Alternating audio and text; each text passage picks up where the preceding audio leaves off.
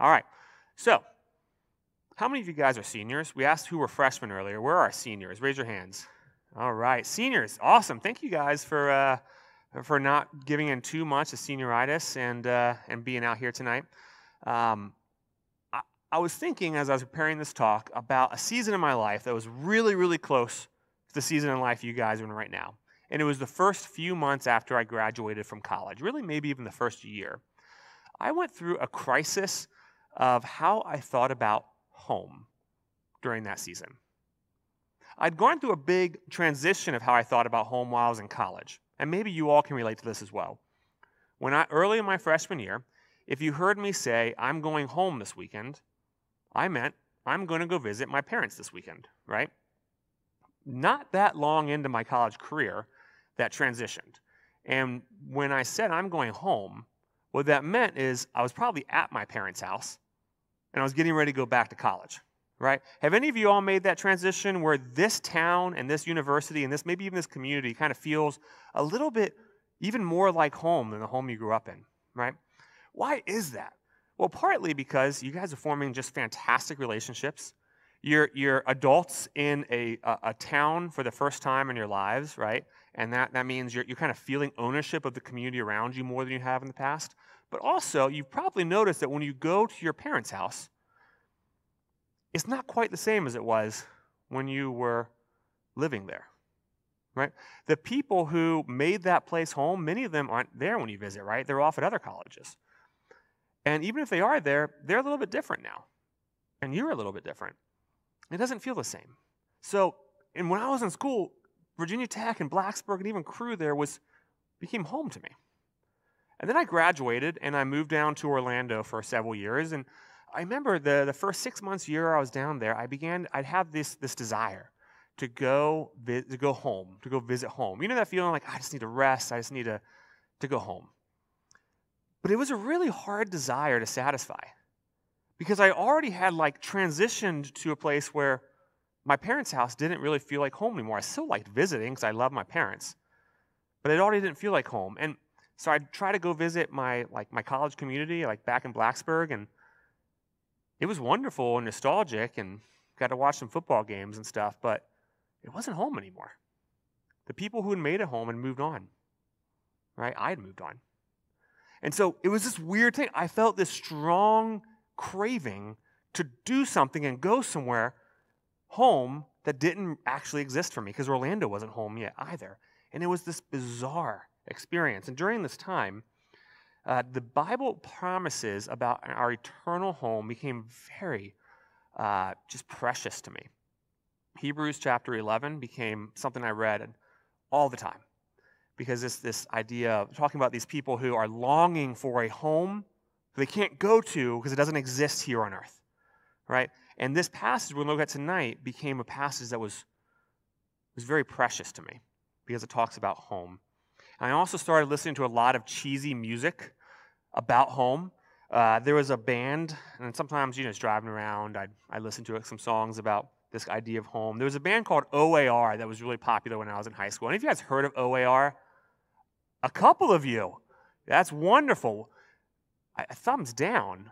You probably just listened to their studio stuff. The studio stuff's not great. Their live stuff was awesome. They were one of the great live bands of the late 90s. They were awesome. Uh, let, me, let, me, let me read you one some of the cheesiest lines you'll ever hear about home that I just listened to because I, just, I was eating it up at the time. So just humor me for a minute. Uh, the, this song is called I Feel Home. And the, uh, the song goes There are few things pure in this world anymore, and home is one of the few. We'd have a drink outside and maybe run and hide if we saw a couple men in blue. But to me, it's so dang easy to see that the people, that your people are the people at home. Well, I've been away, but now I'm back today, and there ain't no place I'd rather go. So, what he's talking about here is his high school experience of being home. And you know it's high school because he's talking about like they're drinking alcohol and the cops show up, and maybe that was a little bit like your high school experience too. And that's okay. There's always time to repent, right? Um, but, you know, he, and so he's talking about this feeling of being home, and he's longing for it. Think of the irony here. That kid, when he was in high school, who was hanging out around a, a, a campfire, what was that kid dreaming about? probably dreaming about being a rock star, traveling the world and playing, playing concerts, right? And now that he is that, he's writing songs saying, I wish I could go back to that, that, that campfire, hanging out with my friends outside in high school, because that felt like home. And the rest of the song is this expression that he can't recapture that. Like I couldn't recapture it after college. Because, you know, he could go back physically, but everyone had moved on, either geographically or in their lives. And so this is how he concludes the song. Well, in the end, we can all call our friends. That's something that I pray is true. And in a thousand years, after a thousand tears, I will find my original crew. Again, it's, it's cheesy, I know. But do you catch what he prays there? I don't know if he's actually religious or actually prayed, but he says his prayer, more or less, is that the afterlife, a thousand years from now, is going to be experiencing this feeling of being home. Why? Because he knows he can't recapture it here. And he's just hoping that he'll be able to experience that in the future, with those, even with the same people. And this is a prayer that I can I could I can't relate to as much at this stage in my life, but I could totally relate to it in the stage that you all will be heading into next in your life. And amazingly, the passage we're getting ready to read from John chapter 14, as we continue our passage, our journey through the book of John here, uh, that passage is more or less going to tell us that the answer to OAR's prayer is sure, yeah, that's more or less what the afterlife is going to be like. That's what heaven's going to be like. And so uh, let's read that passage, John 14, verses 1 through 7, and we'll see how, you know, maybe OAR was, uh, was maybe they recently read this passage right before they wrote that song. So, John 14, 1 through 7 goes like this Let not your hearts be troubled. Believe, this is Jesus speaking, by the way, important detail. Uh, Let not your hearts be troubled. Believe in God, believe also in me. In my Father's house are many rooms. If it were not so, would I have told you that I go to prepare a place for you? And if I go and prepare a place for you, I will come again and will take you to myself, take you to myself, that where I am going, that where I am, you may be also. And you know the way to where I am going. Thomas said to him, Lord, we do not know where you are going. How can we know the way? Jesus said to him, I am the way, and the truth, and the life. No one comes to the Father except through me. If you had known me, you would have known my Father also. From now on, you do know him and have seen him. Let me pray, and we'll talk about this passage. Uh, Father God, I thank you for these students who have come to uh, spend time together, spend time worshiping you, and spend time thinking about your word. I pray that you'd be with me as we, we talk about this passage and that your truth would be proclaimed. We pray this in your name. Amen. All right, so some context here is important. Jesus is having dinner with his disciples, his closest followers, and this is basically his last meal, you could say. It's the Passover meal, a traditional Jewish holiday, and he is getting ready. The next thing that's going to happen is he is going to be arrested and he's going to be put on the cross. And he is telling his disciples right before this passage that's going to happen, and by the way, it's going to happen because one of you are going to betray me, Jesus is saying. Which is why he says, let not, he starts off by saying, let not your hearts be troubled, because that's a troubling thing. The person you've been following for several years now and who you are become to believe is the Messiah just told you, I'm getting ready to die, and it's going to be your fault, right? But he says, nevertheless, don't be troubled. Um, why not? Well, first of all, don't be troubled, but instead, he says, believe in God also, he says, believe in me. Kind of equates himself with God there. That's interesting. Not surprising, because in John chapter 1, if you recall, we saw right off the bat, John tells us Jesus is God, right? So believe in God, which means you'll also believe in me. But also don't be troubled, because I'm gonna I'm giving you a promise. And here is the promise. I am going to prepare a room for you in my father's house. And in context, that of course means I'm going to go prepare a home for you in heaven. I'm going to prepare a room for you in my Father's home in heaven, right? So think about this for a second. What if I told you, all right, after a large group, I said, hey, by the way, I've been clearing out, we've been clearing out the guest room in my house, and that room now is yours. So here's a key. You know, come and go as you please. Uh, right? What would that mean? That would mean that my home had suddenly also become your home. By the way, I'm, I'm not doing that. I apologize. Uh, our rooms are, are, filled up right now. Um, but if I did, that would mean that my house had now become your home. Because if you have a room somewhere that has been prepared for you, that means that place is your home. The house is, is your home, it's where you live. I think this is why my mom has more or less kept my childhood bedroom exactly like it was the day I graduated high school. Right, same posters up, same everything, right? There's probably an OAR poster up in there. Because she, she wants me to continue to think of her house, my parents' house, as my home. And even more importantly, she wants to think of it as my home, right? Because she's nostalgic. Um, where you have a room, you have a home. What's the implication of this? Well, John Moody, who wrote a wonderful little commentary in the book of John, says this. If you, Jesus is saying that if you belong to Jesus, there is a specific place in heaven designed for you individually. Heaven is not a generic place uh, I'm sorry, a generic praise and worship service, or a place where angels strum harps on clouds. There is a place that has been specifically designed for you and for me. Therefore, Jesus says, do not let your hearts be troubled. Why? Because the best is yet to come. No matter what you're experiencing right now that's troubling, Jesus says you have a home in heaven that is going to await you, and that should give you some some comfort. This is a beautiful promise.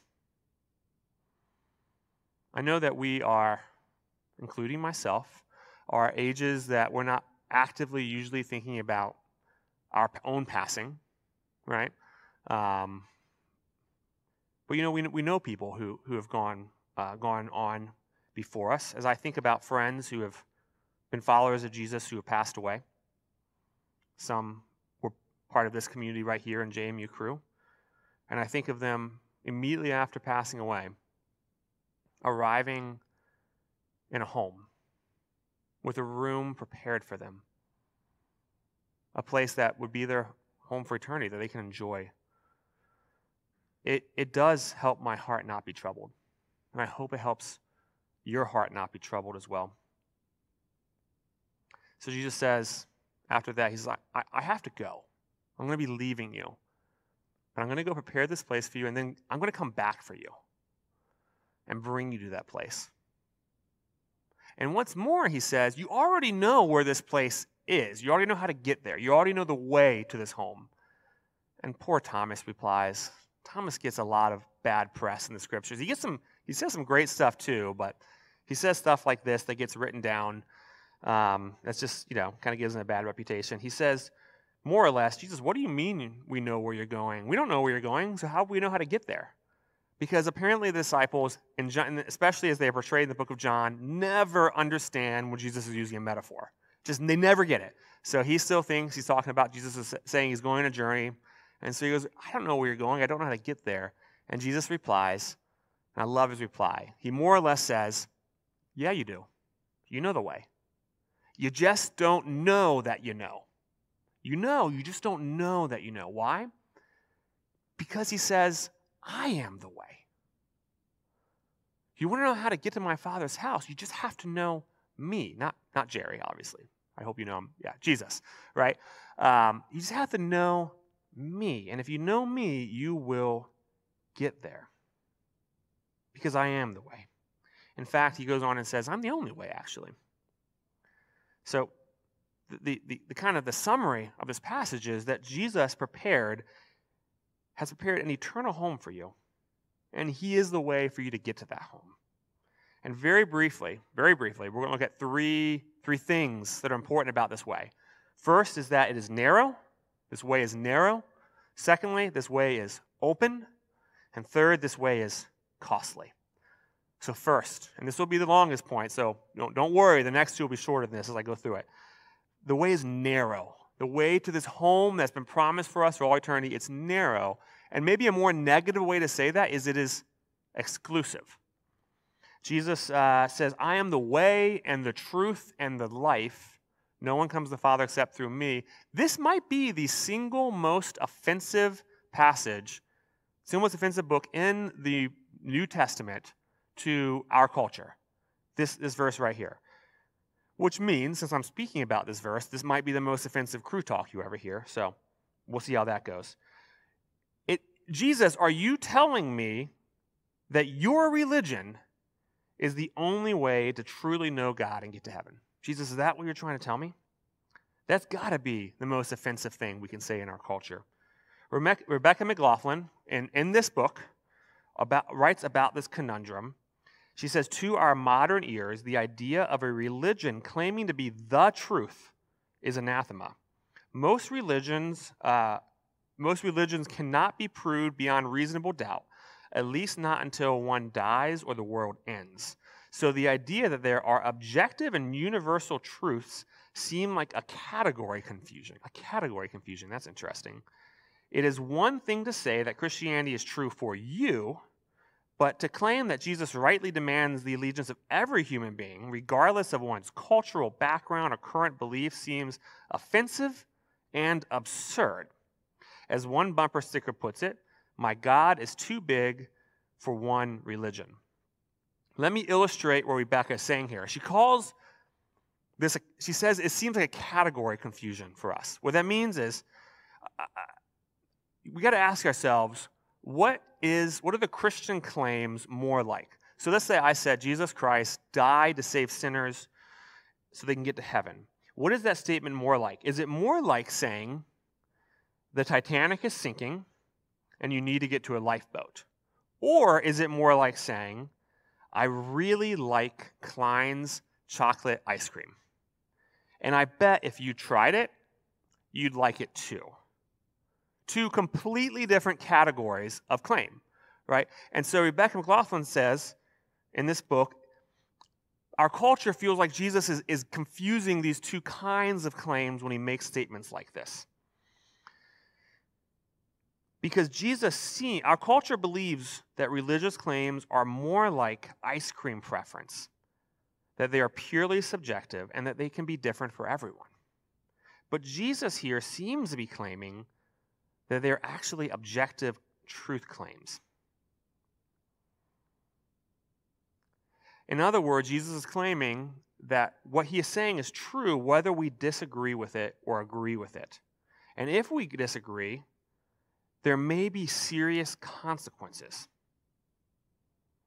In other words, the modern Western consensus is that any claim about religion or morality fits into the category of purely opinion or subjectivity, like a preference of ice cream. So when Christians take Jesus' words here in this passage seriously and suggest that someone has to trust in Jesus to know God, and that all other attempts to know God fall short, it comes across as the pinnacle of ignorance and arrogance. You catching that? The response would be How can you tell me that your preferences are better than mine? That your opinion is better than mine? And worse yet, how can you say that I have to have your opinion if I want to know God and spend eternity with Him?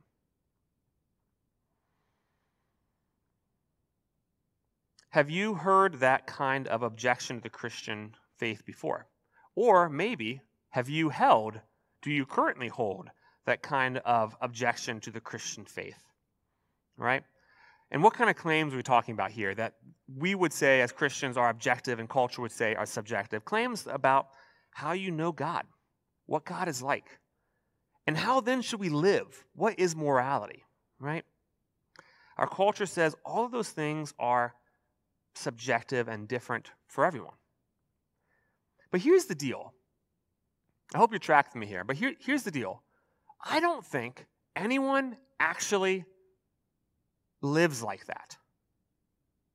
I don't think anyone actually lives like those things are purely subjective and have no firm basis in fact or reality, morality, uh, salvation, those kind of things. And, and, this used to be easier to demonstrate.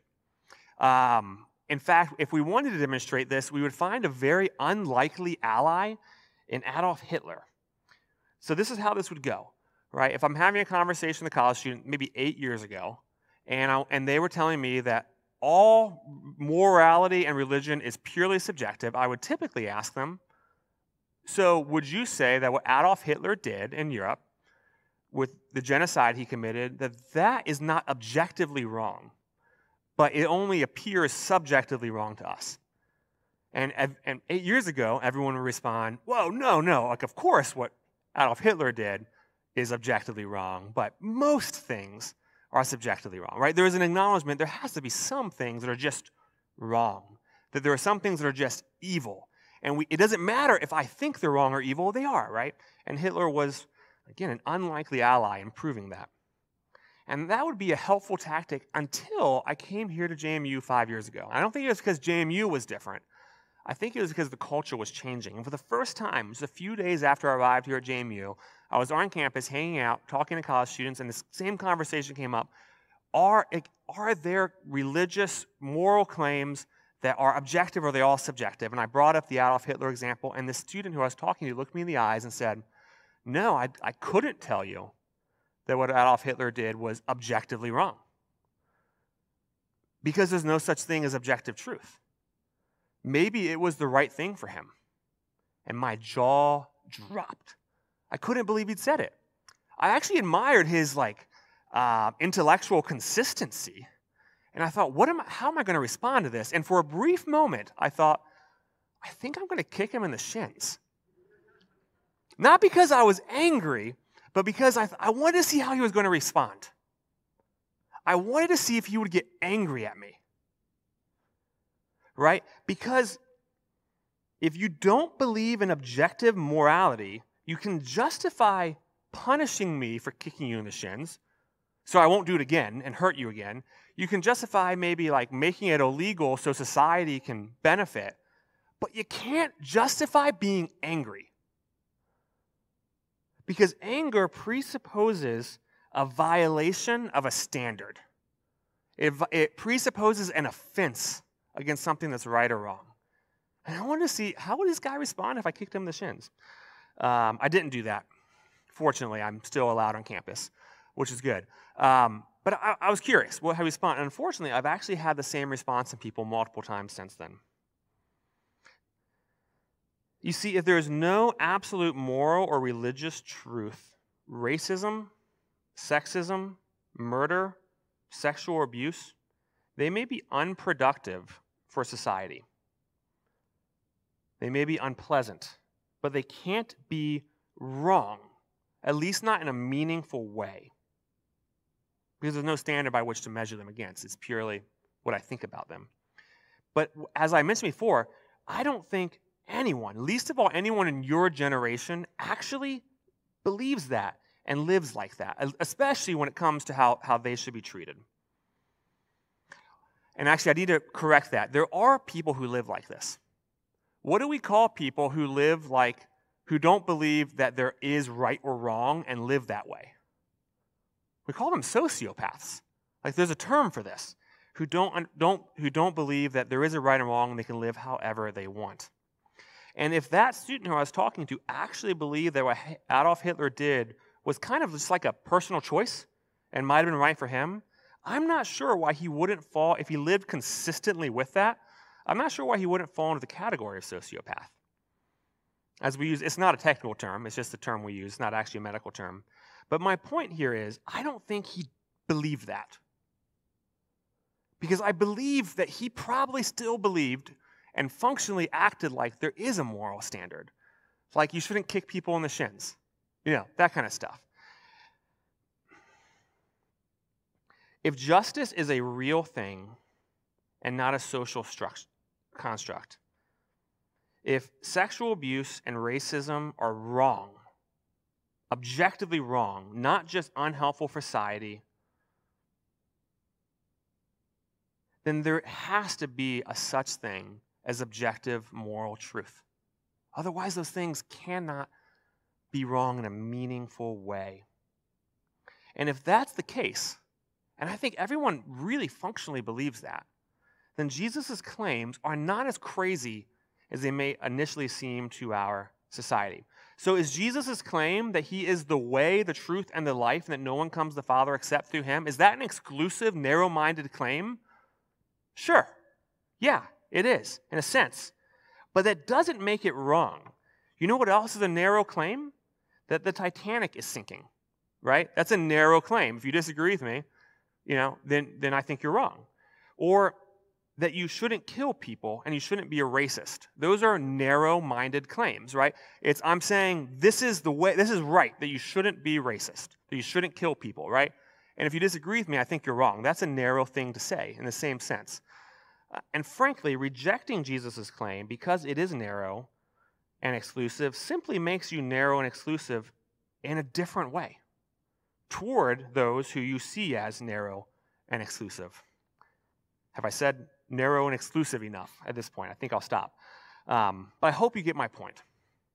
So that's point one. I promise you the next two points are, are much shorter. So, point one we believe that Jesus, this passage teaches that Jesus prepared an eternal home for us and a way to get there. The way is narrow, but point two, the way is also wide open. It might be a narrow path by society's standards, but it is also a wide open door. In fact, Jesus says there are many rooms in this house. It, I think some of us, when we enter this home, when we get to heaven, are going to actually be surprised just how many rooms there are. I think we're going to look around and go, wait, they're allowed in here? But they, they didn't go to my church, right? I think we're going to be surprised just how broad this door is. And are you worried that the door is too narrow and that you might not make it in? Do you want to make sure that you are someone for whom Jesus prepares a room in heaven, for whom existence is an eternity of enjoying a home in a way that we cannot now? Do you want to be someone who enters into the narrow way of Jesus Christ? There's only one prerequisite this passage gives us, only one, and it's to believe. Verse 1 believe in God the Father and believe in God the Son, Jesus Christ. You do not have to come from a certain culture, a certain socioeconomic background, you don't have to be a certain gender or ethnicity. You don't have to have a particular political ideology, no matter what anyone tells you. You don't have to have a certain history of moral performance. You don't have to learn or memorize certain religious texts or perform certain religious ceremonies. You just have to believe. So, though the message of Jesus Christ is in a certain way narrow and exclusive, it is also, in a much more real sense, the broadest possible religion. There is no prerequisite other than simply believing it. There are no obstacles to joining it. The door is open for everyone. But there is actually one obstacle. You have to, in order to respond to Jesus, you have to know about the offer Jesus gives you. And so, have you ever thought, man, I just think I like Cru, but they're just to talk a little bit too much about this whole evangelism or missions thing, right? They just want us to, there's a little too focused on us talking about telling other people about Jesus. Ashley just sends a few too many GroupMes about go time, right? Have you ever thought that? Well, this is why we do it. Because, because the, the claim, of the way to, to, this mansion in heaven to, is, is narrow, because it's narrow, we have to make sure people know how to get there, know the person who is the way. But because it's wide and broad, we can tell people about Jesus and believe that they can receive him and, and enter this way because there are no prerequisites for entering in that way. So that is why every Friday, so many of you gather for go time because you believe this and you want to help others find this eternal home that Jesus has prepared for them. This is why some of you have signed up to go on summer missions, and why I hope others of you consider as well because you believe these truths and you want to help other people find this narrow yet broad gate. So, lastly, so that was a shorter point, right? Point three is just as short, I promise. Jesus prepared an eternal home for us, and, a, and He is the way to get there. So, point one, the way is narrow. Point two, the way is wide open. But point three, the way is costly. It's very costly. It is true that there are no prerequisites to following Jesus other than just as verse 1 says, believing and trusting the promise. But once you do that, just a warning, you got to watch out because it is going to be a wild ride. You will have your work cut out for you. He is going to transform you through His Holy Spirit. and it is going to feel like hard work. You're going to be doing things like fighting sin, serving others, seeking justice for your community, sharing the gospel. It's a hard job, and it's a lifelong job. You know what? It's really going to hurt sometimes. But it is a work that He is going to do through you and for you, and will ultimately be for your good, and its end result is going to be arriving at this beautiful home that you will spend eternity in. So it's costly in that way. But I actually don't think that's what Jesus is saying here. I think he's talking about it being costly in another way. Jesus says, I go to prepare a place for you.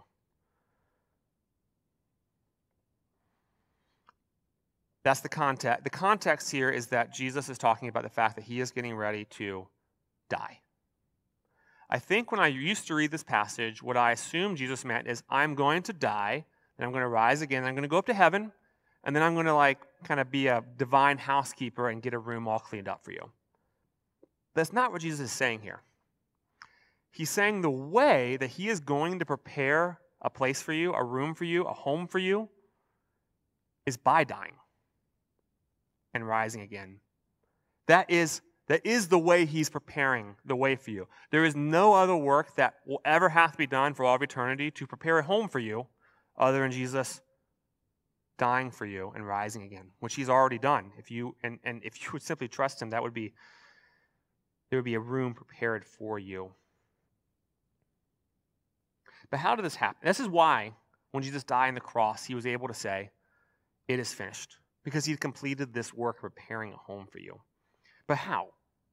Why would God hang on a cross give me an eternal home? Did you know that people were created with a home? When God created Adam and Eve, He put them in a home, He put them in the garden. And they were able to remain in that home with God until they sinned. And the consequence of their sin was having to leave that home and having to leave the relationship with God. Sin expelled us from our home and expelled us from God's presence. And the rest of the Bible is really the story of God trying and succeeding to bring us back into that home that we lost. You know how He did it? Here's what's amazing. How did God bring us back to home, the home that we lost? He did it by leaving His home. Jesus left His home, which was heaven, to come here to live as a vagrant, someone who didn't have a home, in order to bring us back to home. When he died, and then when he died, his father rejected him. The rejection that we deserved, he received. I think we know this, right? Like if your house, God forbid, burned down, right? That would be horrible horrible, right? You would lose your, your, the, the building that you lived in. But I think we know that that's not true homelessness. True homelessness would be if your family rejected you and you didn't have, or your friends reject you, you didn't have people to be your home, a community to be your home. That's true homelessness. And Jesus didn't just leave his home, heaven, he experienced true homelessness when his father rejected him in our place. He switched places with us. He experienced homelessness that we deserve so that we can be let into the home that's really his home and that he deserves. Okay. Let me pray for us, and then I believe if you had any questions last minute, you can feel free to text them in now. We will do a little bit of question and answer time. Uh, Father God, thank you for your word in John chapter 14. Lord, I acknowledge that this is a wildly, wildly offensive text to our culture and maybe to us. And Lord, I pray, I pray, I pray that if I've offended or hurt anyone, Lord, I pray that uh, I'd have an opportunity to speak to them about it um, and that uh, you would um, resolve that. We pray this in your name. Amen.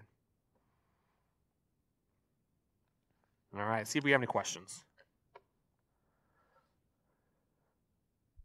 We do have a couple questions. Let me just pull them up real quick. By the way, if you have that number, you now have her phone number. So that's true. That's kind of exciting. You're welcome. Um, all right. So first, I have two questions for you. Sure. First of all, how do we practically make God our home in our daily lives? Mm. That's a good one. I'm always surprised when I don't know the answer right away to the, the questions that are asked. Um, That's a good question, right? Because there's this great promise of this home like in the future, but what if I'm feeling homeless right now? Like what about like I graduated college, I moved to Orlando and I longed for a home and I just I couldn't I couldn't get there. Well, here's a really fun thing. The Bible's full of these things where like the things that are going to be tr- true for us in eternity are like w- moved back in time. This is this is moving back in time uh, to our present, right? So it's going to be true for us in eternity, but we get to kind of experience it now. What is what is our experience of the home we get to experience for eternity right now? Well, it's Christian community. It's the church. We get to experience a like a, a foretaste of what it's going to be like to to to live with God and and our our our our Christian family for all eternity when we get to be part of a Christian community like Cru, but more importantly, like your church. And so, one really important way that you can experience that is getting deeply involved in a Christian community. Awesome, thank you. Um, this next question might be kind of a harder question, but um, it says some religions believe murder is a justifiable action or objectively right. Does this support the fact that truth, or not the fact, but does this support that truth is relative? Hmm. Yeah, I'm I'm not a world religions expert, and so I I, I can't necessarily um, confirm. I'd have to, to know a little more about that. Um, the the point of objective versus subjective truth is that whether hundred percent of people agree with it, it is it's still tr- still true, right? And so, um, unfortunately, we uh, we've been living in a society recently where there are majorly different narratives of reality going on. Do you know what I'm talking about? Like, depending on which side of the political spectrum you're on right now, you may be experiencing a totally different reality in a sense than what someone from the other political spectrum is. Um, and so we, we see this all the time, but that doesn't necessarily change the fact that there is still truth out there, right? Um, it's just I might, because of my um, brokenness, because of uh, other factors, not be able to fully comprehend that. And so, um, in fact, I, I, I, would be shocked if we were able to universally 100% all agree on, um, on what morality was because of this whole idea of sin, right? Our, our sense of right and wrong has been broken. And so it would be surprising if we all were able to 100% come to the same, to the same conclusion. Hope that makes sense. I, I would love to talk to you, any of you, more about this as well. Thanks for tuning in and listening. If you want to find out more information on what you heard, you can check out our website at jmucru.com.